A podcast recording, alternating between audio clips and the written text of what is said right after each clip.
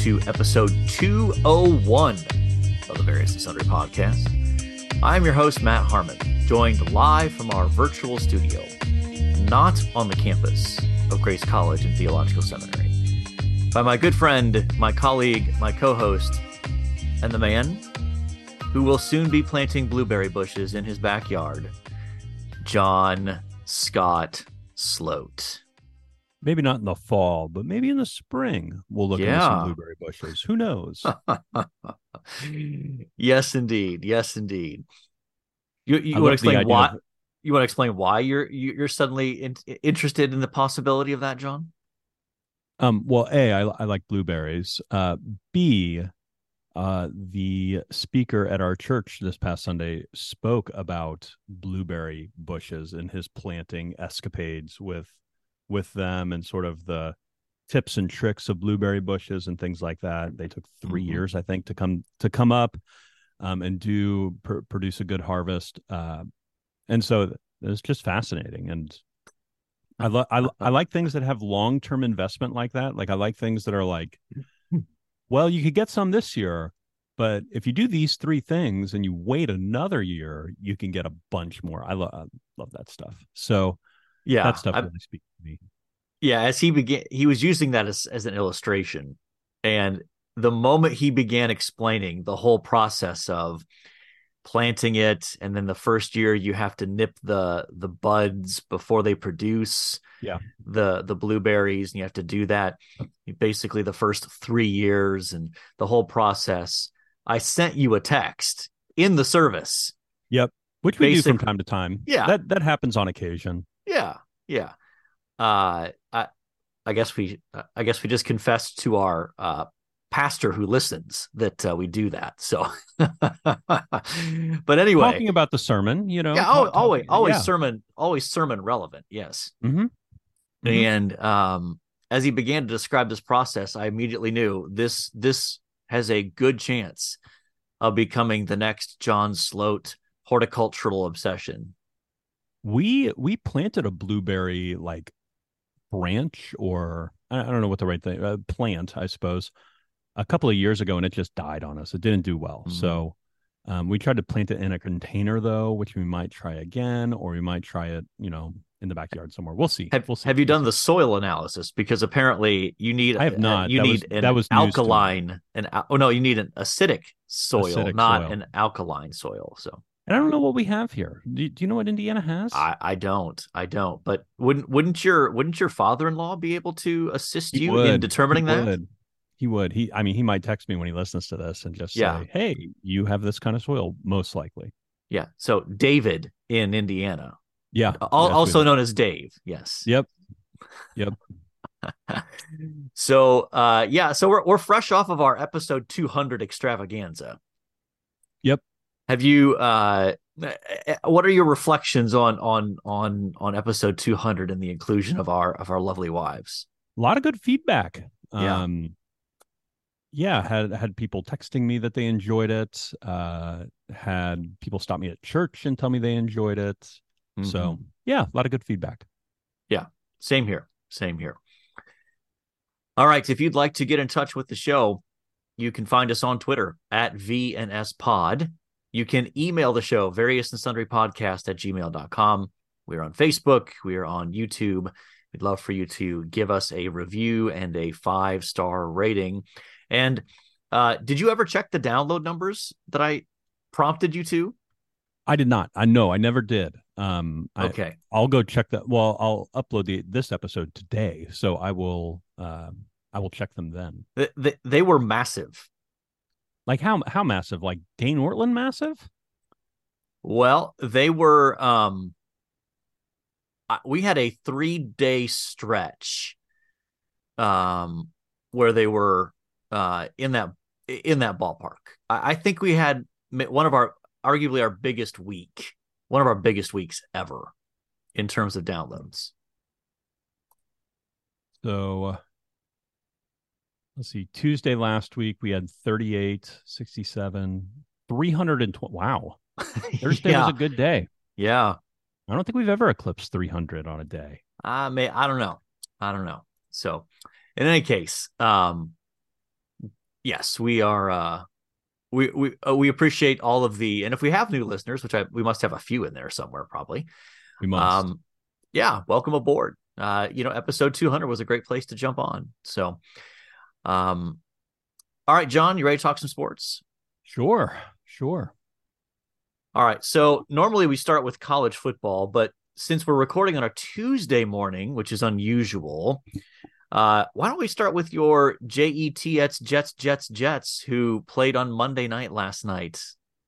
Yeah, not not a good day. not a good evening game for the Jets. Uh, got trounced by the Chargers. I watched uh, about halfway through the fourth quarter of that game, and when Zach Wilson fumbled for the second time, I uh, yeah, that's way past your bedtime. Way, way past. past. Yep. yep, I crawled in bed about 11 p.m. last night. Wow. Yep. Um, I knew it was going to be bad when uh when Garrett Wilson fumbled the ball um on the first or second offensive drive the Jets had. So I I knew like okay when we turn the ball over and we're not forcing turnovers, mm-hmm. this is problematic. Um still, I, I, mean that defense is elite. Uh, that defense will win us games at some point. Um, but uh, the offense has to has to put up more than six points against one of the worst passing defenses in the NFL. So it's just got to be better. Yeah. Did you Did watch you much of the game? Uh, I probably watched most of the third quarter and a little into the fourth, probably. But uh, I, I, saw on social media someone posted a clip of a Chargers player asking Aaron Rodgers after the game, overheard the so this is audio like overheard. The Chargers player asked Aaron Rodgers, "So when you coming back?" And he says, well, "Probably a few weeks." I mean, so there's, so there's hope, John. Throwing, he was throwing 50 yard bombs uh, pregame. Yeah. Um, which is unheard of with an Achilles. I, I I don't have a way to process this. Like I don't know what sort of voodoo magic he has tapped into, but um, whatever conspiracy theory uh, applies here. yeah, yeah. I, I have no idea. He's he's just uh, apparently rehabbing like crazy. Flies out every Sunday for the game. I mean, he's he's winning that locker room for sure. Um, yeah, the guys there. You know, yeah. Uh, the fact that he flies out from rehab in LA every week to be on the sideline, put on a headset and talk mm-hmm. to the mm-hmm. guys is is pretty wild. Yeah.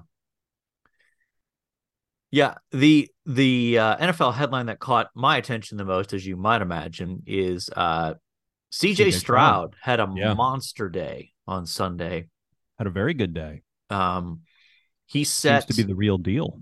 Set multiple um, NFL rookie records.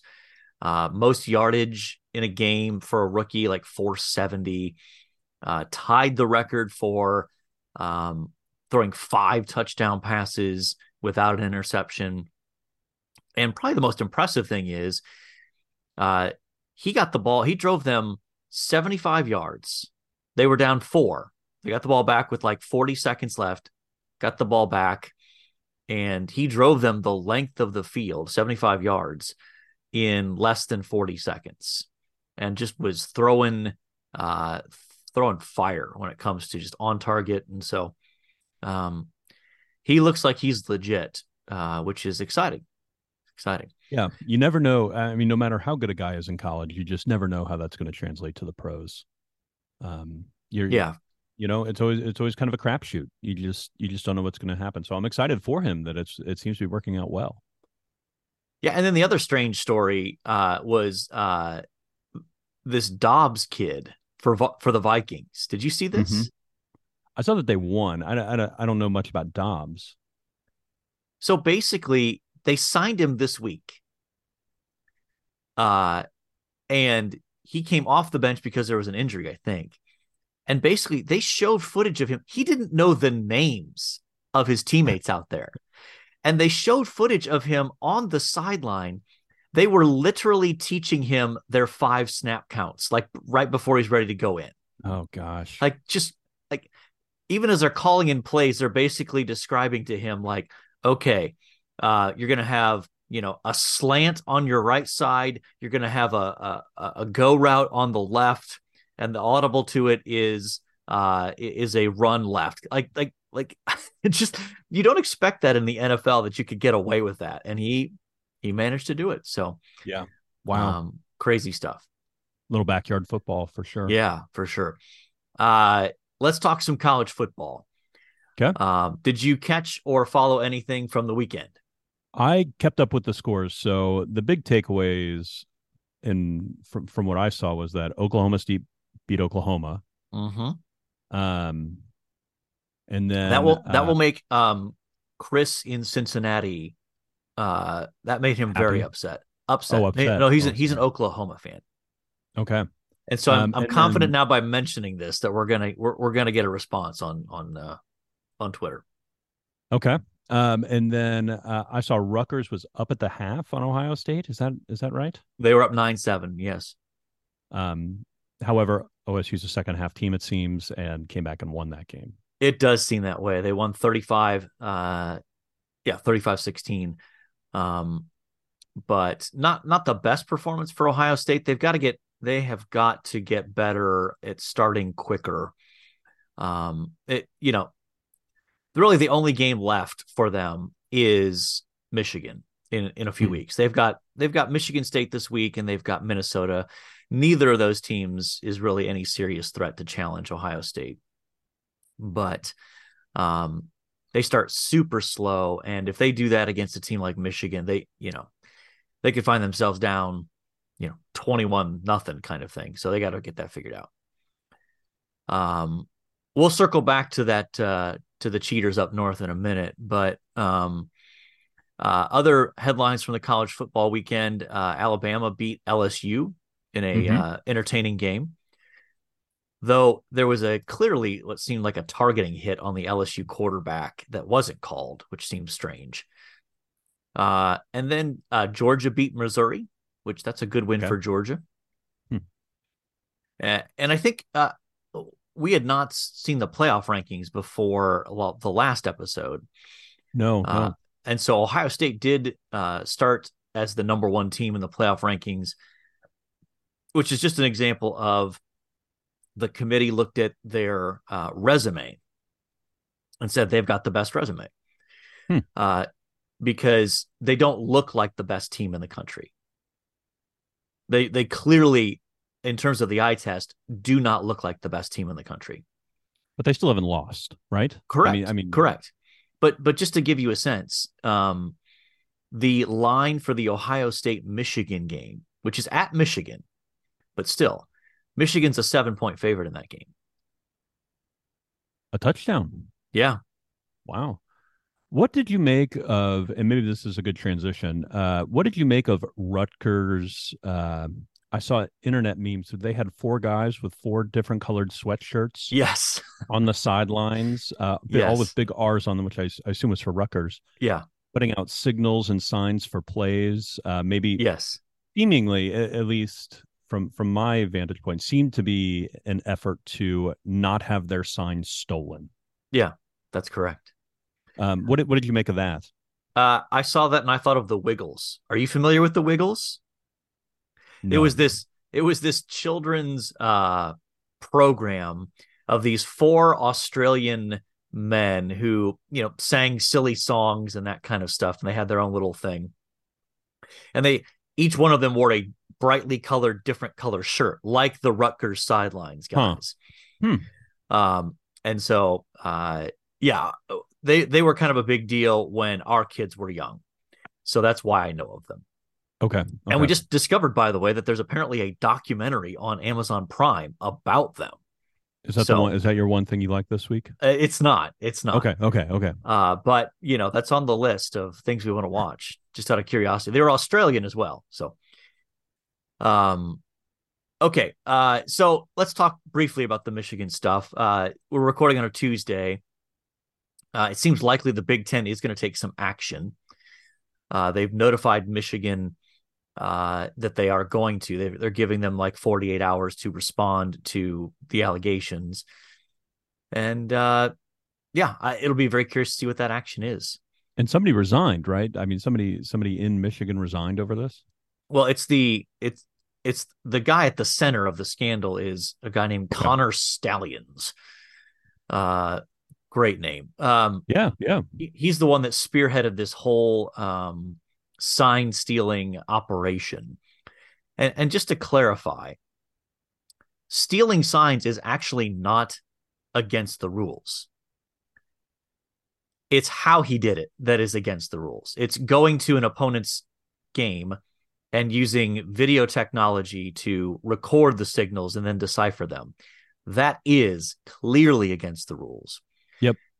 Um, and the the even more interesting thing is that there's video that surfaced of a guy that looks like this Connor Stalions guy, okay, on the sideline for a Central Michigan football game when they played Michigan State, which of course obviously Michigan plays Michigan State.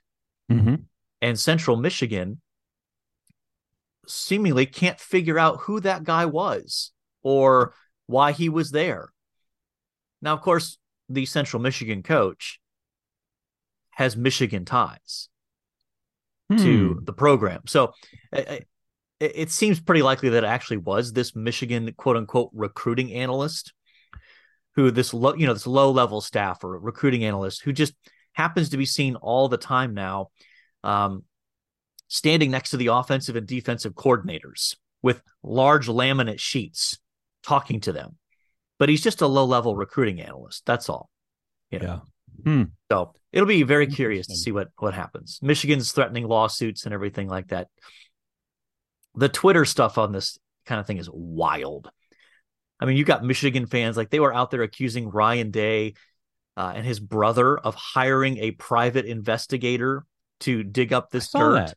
Yeah, I saw that this week. It was so dumb that basically the NCAA came out and said there is absolutely no evidence that Ryan Day, his family, or anyone had any connection with anything related to this. Hmm. So when the NCAA has to come out and say this is fan fiction here, like it's it's getting pretty wild out there. Yeah. Interesting. Hmm. Yes. All right, John, we should probably move on. Sounds good. So let's talk about our main topic for today. So when we were uh, in the middle of our series on Second Peter one, uh, we did come across uh, this article that we more or less flagged to uh, kind of circle back to, and uh, the topic is is broadly speaking going to be, you know, just along the lines of why pastors leave the ministry but it's prompted by this article uh, by a guy named let's see Alexander Reverend Alexander Lang, who was a pastor in the PC USA, not to be confused with the um, PCA. Those are pretty different uh, Yep. versions of Presbyterianism. And so this was uh, late September, early October, I think, when this article dropped. And he basically gives a long reflection on why he's leaving pastoral ministry. So, um, And he's in Arlington Heights there in Virginia, just outside DC. no, Arlington Heights, uh, that's Chicago. Oh, is that? Chicago? Arlington Heights, that's the only Arlington Heights I'm aware of. Oh, oh, I, I think I saw Arlington and just assumed it was Virginia. But you're right. You're right. Arlington no Heights, Chicago. in Virginia. Yeah. Okay. So, like, right around my old stomping grounds, I lived in that area for six years. Uh, so, anyway, let's let's we'll kind of bounce in and out of this article, but let's start with uh, the idea of just why why are pastors either quitting the ministry or wanting to quit? Um, and he notes a survey by uh, Barna from March of 2022. So, you know, about 18 months ago, uh, 42% of pastors considered considered quitting. Um, and then they list the top five reasons: uh, stress of the job, feeling lonely and isolated, current political divisions, unhappy with the effect this role has on my family, and I'm not optimistic about the future of my church.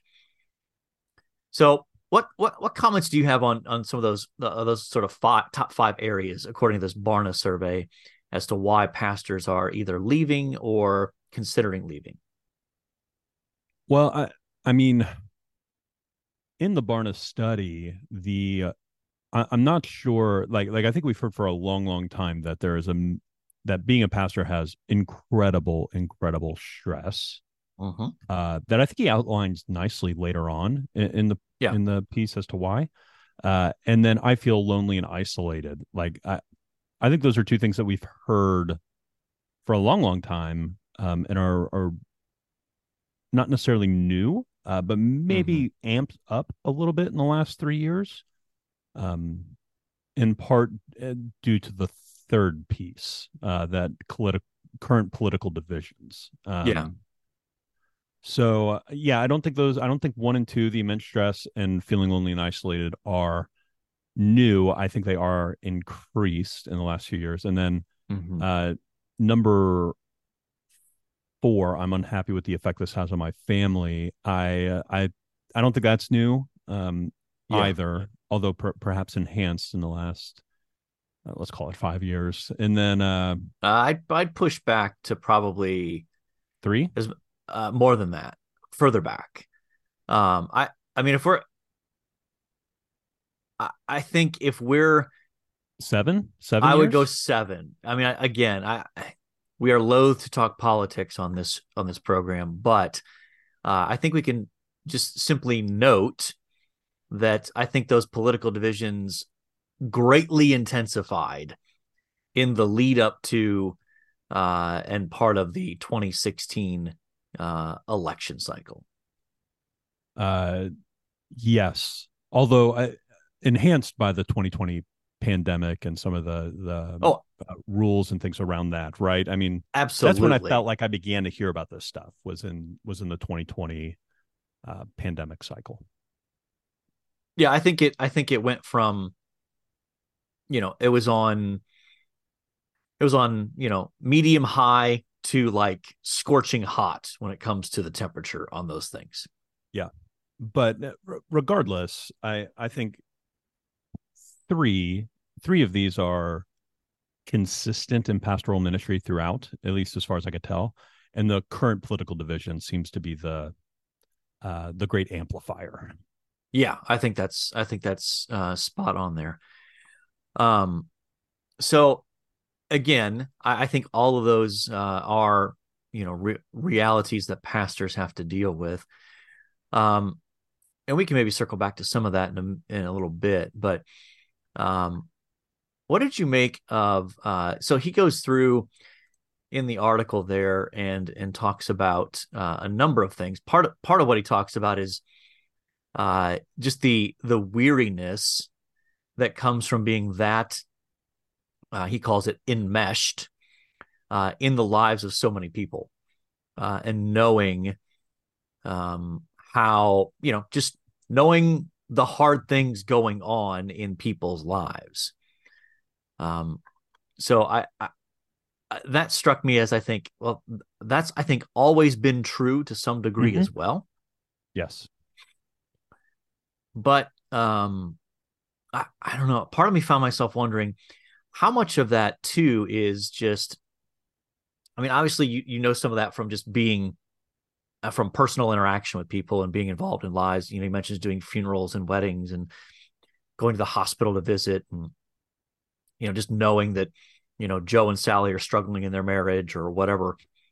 But I wonder too how much social media intensifies that. That even if you're not personally in interacting with people, sometimes based on social media stuff, you can also see uh, things must not be fully right with that person or with those folks. I think that's probably part of it too. Yeah, and I mean, it gives them a way to complain, right? Mm-hmm. Um, I, I, do think we live in an age where everybody wants to complain about the way they're led, or the way they're communicated to, or the way they're um, spoken to by people in leadership, mm-hmm. um, and maybe maybe those conversations uh, those conversations always happen to some degree or level, but they were often in you know the lobby at church or over at dinner at somebody's house or Yeah. something like that. I mean, now that now there's a platform where I'm going to put this guy on blast and uh, put it Mhm. out on Facebook or Twitter or Yeah.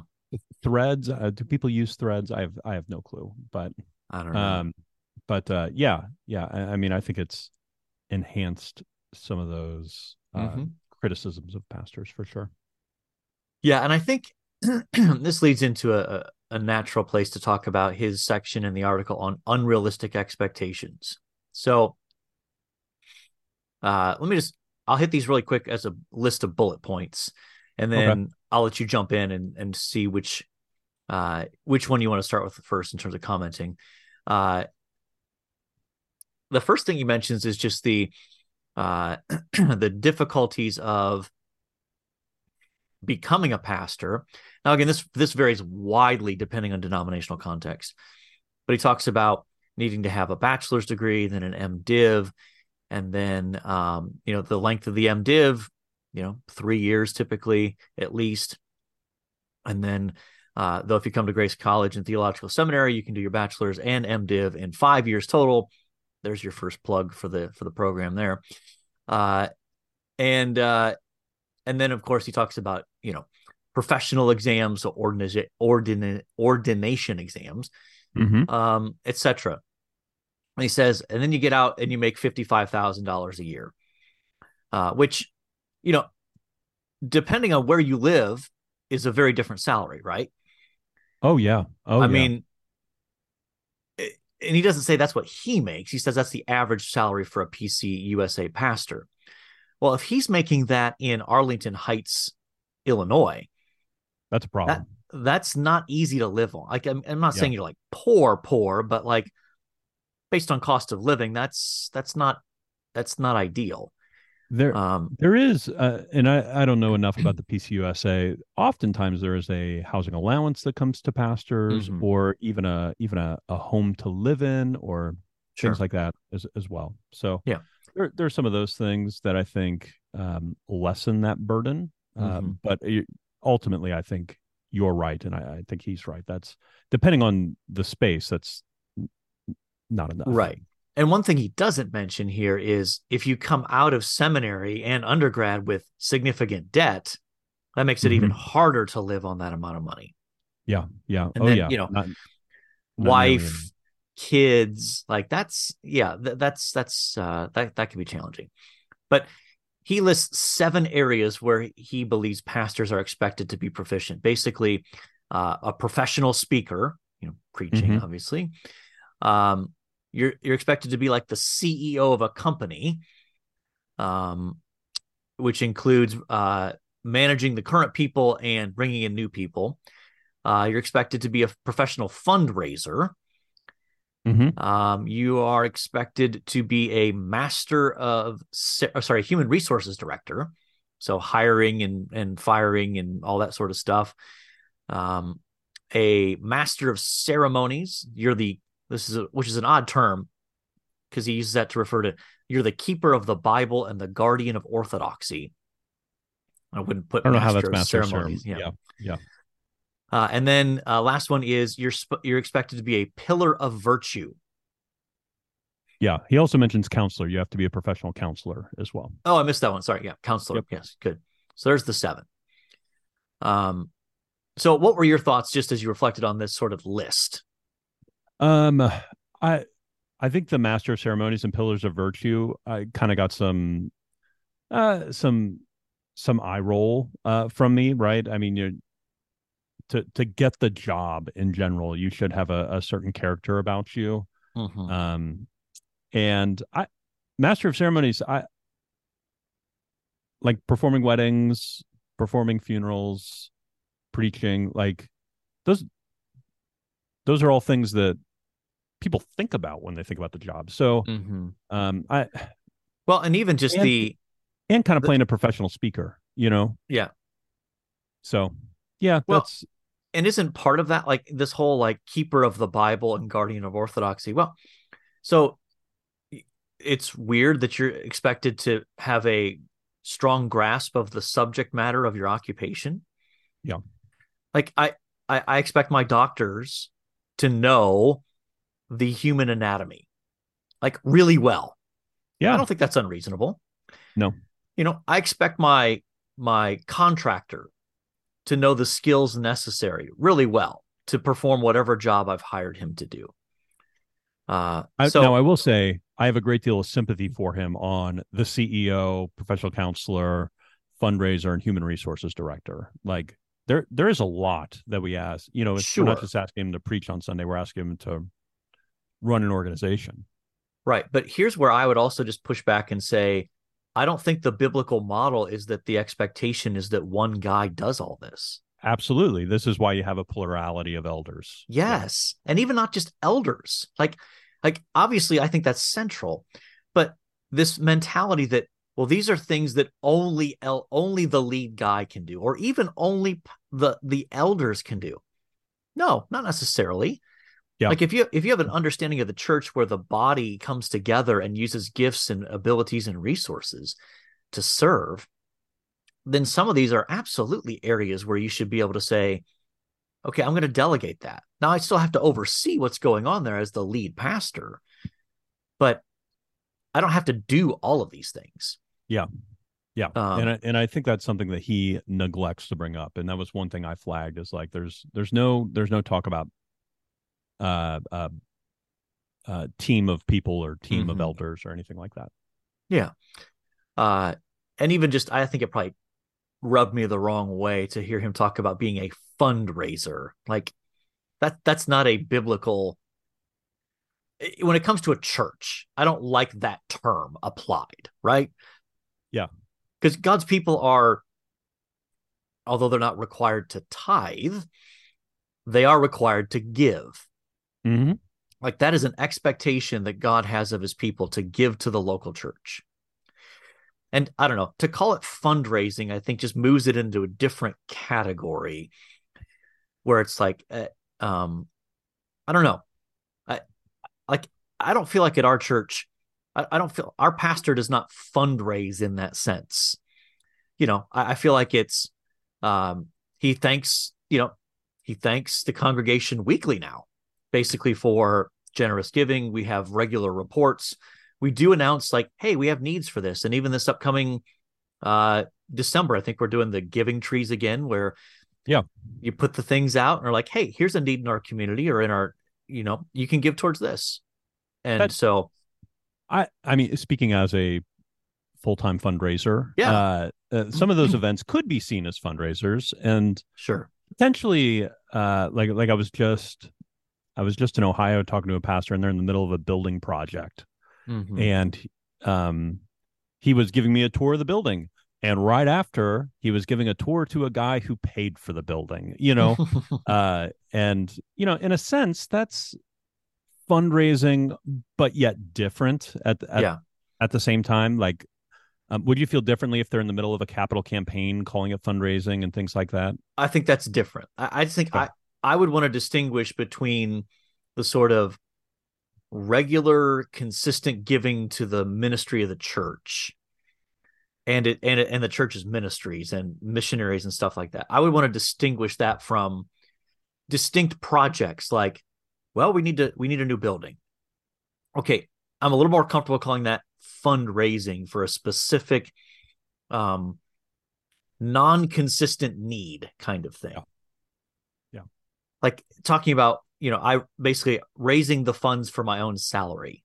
Well, I, I just don't think I, is that true at one level? Well, sort of, but that's different than the missionary, I think, even who's like going out and saying, Yeah. I'm going onto the field and I need to have my expenses met, as opposed to let's give to the local church. And as part of that, one part of that expense ends up being paying the salary of the pastor or pastors or whatever. Hmm. I don't know. I, I would just probably make some distinctions in there. Any case. Um What Uh, uh, what did you make of the uh, uh, section on uh, where he talked about this pastor who he heard on a on a podcast? Um, talk about he was shaking so badly when he tried to pick up Mhm. his his spoon, and he you know he went to the doctor and basically diagnosed him with PTSD um, from from some of the damages that have happened to him at being in pastoral ministry for so long. Oh, I have no doubt that that happens. No doubt. Um, I mean, there, there's a lot of understandable attention paid to, uh, you know, abusive pastors who use their spiritual authority and position um, in an unbiblical way and cause hurt and damage to people. That's real. It happens. Yeah. But I think there's a little bit less talk sometimes of the abuse that Abuse goes the con- other direction where Congregations. c- congregations abuse their pastors.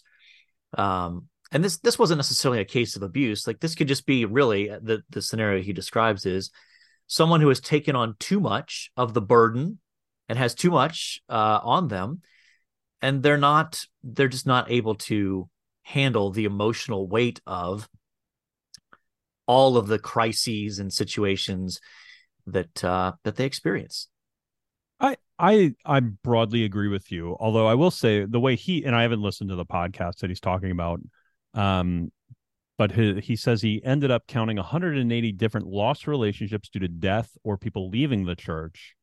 Um, these were uh, he was never given a chance to mourn, but had to continue in his leader as regardless of his, uh, how emotionally painful these severed relationships may have been. Um, that still feels differently to me than what you're describing, right? Where Yeah. there's uh, where there's abuse taking place by a congregation. Um, sure. So I, yeah, I don't know.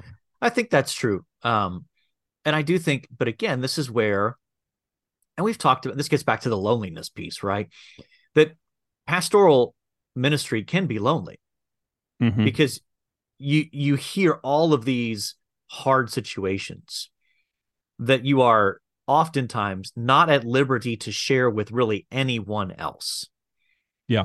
You know, a a couple comes in or you know uh, someone comes in and they're like i've discovered my spouse has been cheating on me you know and that's heavy and that's weighty Oh yeah, you know i think it's often difficult because pastors don't have uh in some cases at least um people that they can talk to and process those kinds of things with which again i would say this is why plurality of elders is a good thing Mhm. um, that there's a level of of confidentiality and shared responsibility where you can lean on one another. Um, so I think that's that's something, and as well, I think it's why it's valuable for pastors to um, to form friendships with other pastors in the community that they can talk with. You know, obviously, you can't share certain specifics and things like that, but to be able to speak in generalities of, I'm having a really hard time you know dealing with this difficult situation in my ministry you know and to be able to talk to someone who like yeah i know what that's like. Yeah, yeah.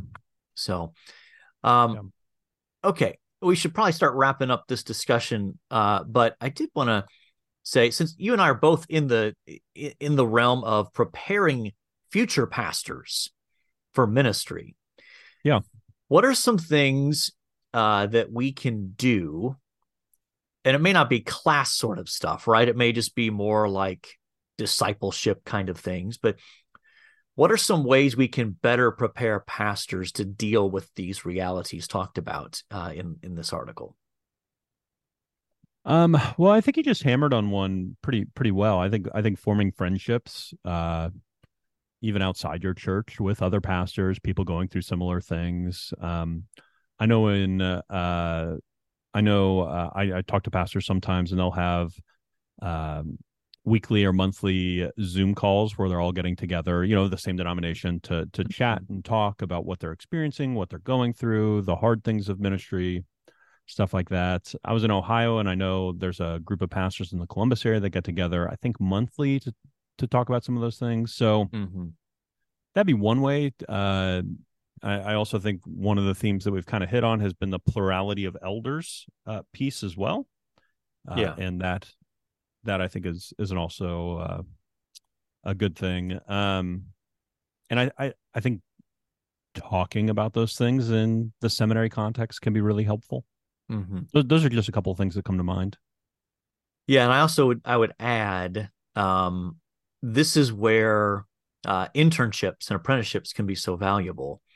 Mm-hmm. Um, and the the more of a realistic picture someone gets of what pastoral ministry is like from those internships, uh, I think the better prepared they can be for those realities. Um, you know, uh, not that not that an intern's always going to be privileged, privilege, privy to all of the details that a pa- but you know, sometimes I think they can be too sheltered from some of the the harder edges Oh, or the yeah. more difficult conversations or the hard situations that uh, that pastors have to wrestle with. And you know, there's a dynamic there. You want to be careful about not sharing too much or breaking confidentiality and those kinds of things. But I don't think we do our uh, uh, our future pastors any good by shielding them from some of that. So, Yep.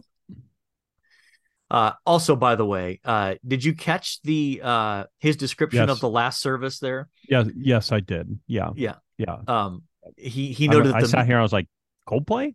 Yeah You he You mentioned how great the music was. Coldplay, uh, U2, and the Beatles. Like, well, that might tell you something right there about what's going on in that church. So, anyway, Just wild. yeah. yeah. all right, we should probably move on. You ready to move on? Sure. Time now for this day in sports history. All right, this day in sports history, uh, November the seventh. Uh, I guess it's 2023. Um, not for much longer though. Yeah. Uh, 1943. On this day in 1943, uh, the Giant New York Giants and the Detroit Lions had a scoreless tie in the NFL. Yeah. 1943, and, And, somehow last, it had more more offense than the Jets. yeah, um, it's the last time it happened. That's what makes it significant. That's the last scoreless tie in NFL history. That's wild. Uh, 1991, Magic Johnson announces he has HIV, the HIV virus and retires from the Lakers. Now, obviously, you would have been too young to remember this. I was three. Uh, but I remember how how big of a deal it was, in part because uh, there was still a lot that was unknown about HIV and AIDS. Mhm. Like it was that was still very early in the like. I mean, when when that was announced, it was like he's gonna die in like a, a few years. Like I mean, that was Yeah, really yeah. like the the what people I think were expecting, and it was just on the cusp of some of these new treatments that were beginning. And so obviously, you know, Magic Johnson's been, you know, has lived another 30 plus years. He's still alive and and and is I think other than the other than still being HIV positive, like I, I think he's seems to be doing fine. Owns the Dodgers now. Yeah. Part owner the Dodgers. Yep. Um, yeah. And then a year later played on the Dream Team, right? 92. Am I getting that? Um, yes. And there, there was some controversy about that, you know, just concerns about what happens if he gets Yeah. cut and there's blood or something. Like, again, that was all just, it was a new area of uncertainty of how does this work? Yeah, for Yep. sure.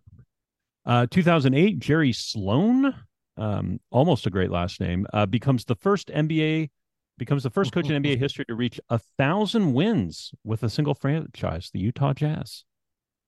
Yeah. Had some great Utah teams. They, of course, had the Karl Malone, John Stockton combo. Oh, yeah. Ran into the, uh, you know, all time great Chicago Bulls uh, dynasty and lost in the finals two years in a row to them. Um, I always, I always appreciate the Utah Jazz because, of course, they were in New Orleans first, correct? Mhm. Um, Yes. and that's where they get the name Jazz from because New Yeah. Orleans is a great jazz town. Utah, Not, not so much. quite. not quite as known for jazz. yeah. Um, 2010, Indianapolis quarterback Peyton Manning starts his 200th consecutive game. Uh, a 26 24 loss at Philadelphia. Manning joins Brett Favre as the only quarterback in NFL history to start 200 consecutive games. That's a lot of games when you're only playing, you know, 16, 17 a season. Yeah. Now I'm assuming that just counts regular season games. Maybe not, but still, you know, if you're playing 16 games a year, that, that gets you to like, it's at least 12 years, 12, 13 years. Yeah, that's impressive. That's impressive. Um, 2022, just a year ago, uh, French tennis star uh, uh, Caroline Garcia scores the biggest title win of her career, beating Arna Sabalenka uh, in the WTA finals in Fort Worth, Texas. Yeah, I think it's Aryna Sabalenka. Well, I got the last name right. That's Yeah. really what I care Yeah. about. there you go. Whatever I get right, I really care about. Yeah. There you go. Uh, so what do you like out of that list? Um, I kind of like Peyton Manning. Have we had many Peyton Mannings? Um, I don't think so. I don't think so. I can go with that. Okay, yeah, let's do it. Peyton Manning. One thing you liked. Uh, one thing I liked, uh, I have been reading a biography of Samuel Adams uh, that came out last year. I'm about, oh, I'm probably three quarters of the way through it um, by Stacy Schiff, I believe is her last name. And uh, Samuel Adams, fascinating character. Um, probably the most impoverished founding father. Uh, and there's a great line in there the greatest way to lose a fortune is to start a newspaper uh, Hmm. which might still be true um Well, it's probably more, truer today than it was back in his day. yeah yeah so it was you know he was um a lot of propaganda by samuel adams floating around the boston pretty much orchestrated the tea party that's kind of what i'm at now Mhm. is at the is at the boston tea party and um you know he he was pretty eloquent with the with the pen but also a lawyer also harvard educated um s- smart cookie that samuel adams And uh, to what extent does this biography uh, go into uh, his effect, his his uh, appreciation of beer? So his father um, was like the guy that made the mash for the beer, and Mhm. he took that up, but I, th- I think leaves it behind for the for newspapering at some point. I see. I And see. made no money. Made no money. I, it- people were just giving him money to continue what he was doing, Hmm. uh, basically, Okay. and and politicking around Boston. okay. Fascinating guy. Fascinating. Yeah. Yeah. So I I debated. You see the rundown there. I've got two that I really went back and forth with. I was kind of hoping you'd pick the first one and then I could just add, you know, Yeah. Sorry. piggyback on the second one. But um so I'm going to go with uh the Guy Fawkes party that I attended this past weekend. Interesting um, choice by you. Yeah. Yeah. Um so I, I was not intimately familiar with Guy Fawkes, but uh, basically, so our uh, our worship director, uh, Ben in Warsaw, uh, formerly Ben in England, uh, he uh, threw a large uh, Guy Fawkes party, and basically it was described to me originally as this is sort of the the closest equivalent we Brits have to a Fourth of July kind of Mhm. celebration. Uh, and there's a whole history behind it. Apparently, uh, this goes back what 400 years, something like that. Um, this was during the time when uh, England was kind of bouncing back and forth between being Protestant and being Catholic. Yeah. and it was during the time when they were Protestant that this guy named Guy Fawkes, who was a uh, who wanted the, the yes wanted wanted the country to be Catholic, hmm decided that the best way to accomplish that goal was to plant a bunch of gunpowder to try to blow up Parliament. Which And- contained a bunch of Puritans. Yeah, yeah. Uh, and so he was discovered.